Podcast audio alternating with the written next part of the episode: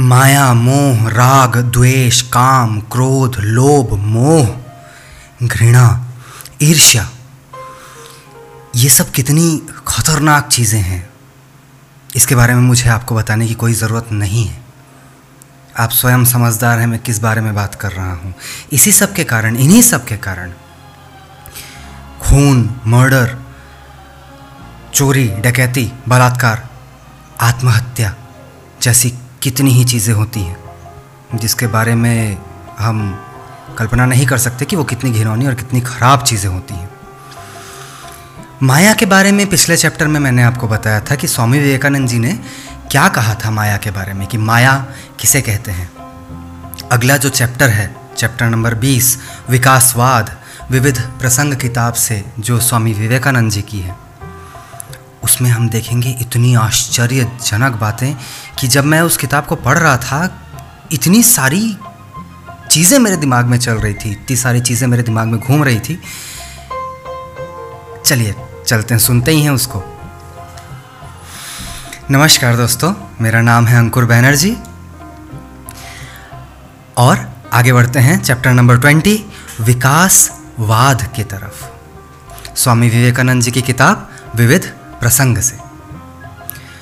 आकाश और प्राण तत्वों के अव्यक्त रूप से व्यक्त रूप में प्रक्षेपण और व्यक्त से पुनः सूक्ष्म रूप में विलय के विषय में भारतीय दर्शन और आधुनिक विज्ञान में बहुत कुछ समानता है। आधुनिक लोग क्रम विकास को मानते हैं।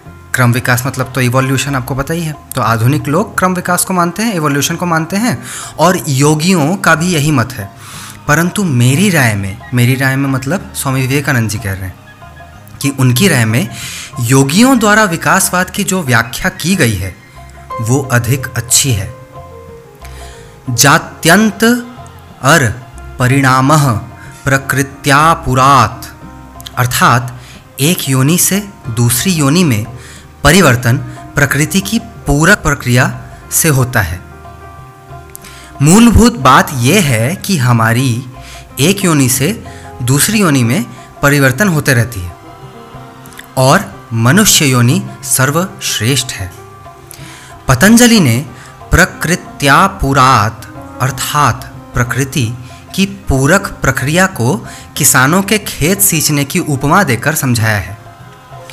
हमारी शिक्षा और उन्नति का उद्देश्य केवल मार्ग की बाधाओं को हटाना है। इनके हट जाने पर मूल ब्रह्म भाव स्वयं ही प्रकाशित हो जाएगा। यह मान लेने पर फिर जीवन संग्राम का कोई अर्थ नहीं रह जाता। जीवन संग्राम मतलब यही जो संघर्ष, ज़िंदगी की परेशानियाँ, कठिनाई, विघ्न, बाधा, संकट, यही सब। जीवन के दुखमय अनुभव मार्ग केवल उड़ते दृश्य हैं और उनको संपूर्ण रूप से, संपूर्ण रूप से हटा दिया जा सकता है। उन्नति या विकास के लिए उनकी आवश्यकता नहीं है। यदि वो नहीं भी होते तो भी हमारी उन्नति होती। हमारी मतलब पूरी मानव समाज की बात हो रही है यहाँ पे। अपने आप को अभिव्यक्त करना वस्तुओं का स्वभाव ही है। विकास शक्ति बाहर से नहीं किंतु भीतर से आती है। प्रत्येक आत्मा में सार्वजनीन अनुभवों और संस्कारों की समष्टि पहले से ही बीज रूप में विद्यमान रहती है। इनका इसका मतलब ये है आ, आ, कहना चाह रहे हैं कि हमारे अंदर ही सब कुछ है। जो विकास की शक्ति है वो हमारे अंदर से ही आती है बा, आ, बाहर से कहीं से नहीं आती। और इनमें से केवल वे ही संस्कार विकसित होंगे जिन्हें उपयुक्त परिस्थितियाँ प्राप्त होंगी। तो बाह्य वस्तुएँ केवल परिस्थितियों का निर्माण कर सकती हैं। बाकी चीज़ें सिर्फ़ बनती हैं। ये प्रतियोगिताएँ, संघर्ष और बुराइयाँ जो हम देखते हैं, किसी क्रम संकोच के फल से नहीं, किसी कारण के परिणाम नहीं। किंतु वे मार्ग की घटनाएँ मात्र हैं। यदि वे नहीं भी रहें तो भी मनुष्य विकसित होते होते एक दिन ब्रह्मरूप हो जाएगा। क्योंकि सर्वांत स्थित ब्रह्म का स्वभाव ही है बाहर आकर अपने आप को अभिव्यक्त करना। मेरी राय में, प्रतियोगिता के भयानक विचार की अपेक्षा यह विचार कहीं अधिक आशाप्रद है। मैं इतिहास का जितना ही अध्ययन करता हूँ उतना ही प्रतियोगिता वाला विचार मुझे भ्रांत ज्ञात होता है। मतलब संदेहास्पद ज्ञात होता है। कुछ लोगों का मत है कि यदि मानव मानव के साथ लड़ाई करने की नहीं ठान तो उसकी प्रगति ही नहीं होगी। कुछ लोग ऐसा मानते हैं कि अगर दो लोग कंपटीशन नहीं करें, लड़ाई नहीं करें तो उन लोग की प्रगति नहीं होगी। मैं भी पहले ऐसा ही सोचा करता था। पर अब मुझे दिख पड़ रहा है कि प्रत्येक युद्ध ने मानव उन्नति को आगे ढकेलने के बजाय पचास वर्ष पीछे फेंक दिया है। वह दिन अवश्य आएगा जब हम इतिहास का अध्ययन एक विभिन्न दृष्टिकोण से करेंगे और समझ सकेंगे कि प्रतियोगिता ना तो कारण है, न कार्य।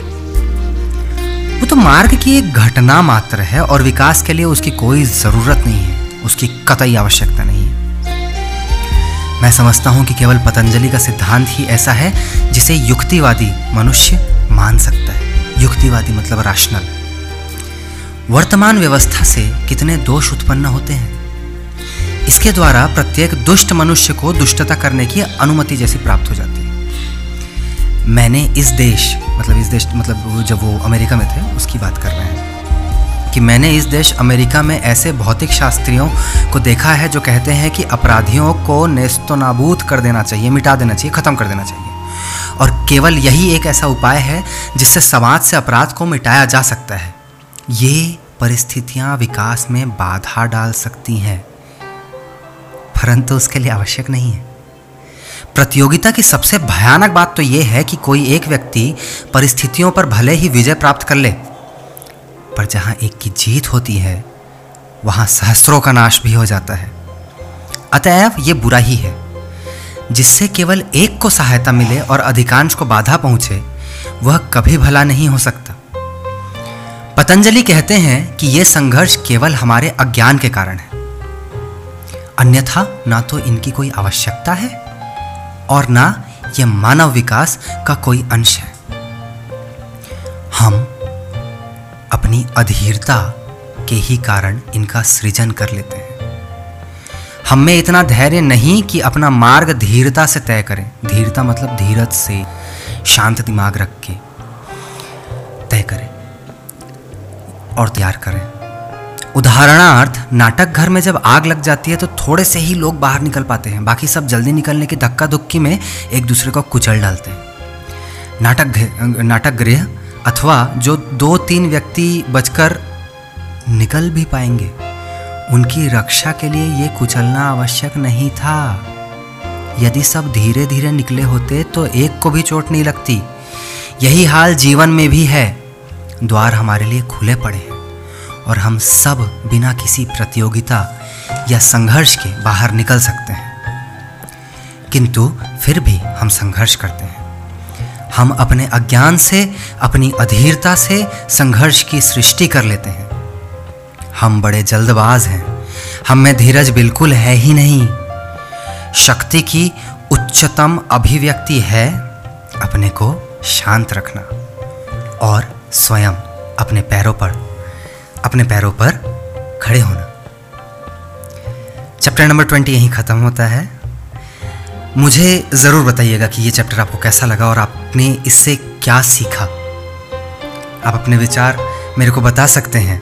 मेरे इंस्टाग्राम पेज पे ब्रिलियंट सोल्स के नाम से जो है। इंस्टाग्राम पेज है ब्रिलियंट डॉट सोल्स उसमें आप बिल्कुल बता सकते हैं। आगे मिलते हैं अगले चैप्टर के लिए नेक्स्ट मेरे पॉडकास्ट में। चैप्टर नंबर ट्वेंटी वन है बौद्ध मत और वेदांत। आप सुन रहे थे आपके अपने अंकुर बैनर्जी को। आपका दिन शुभ हो।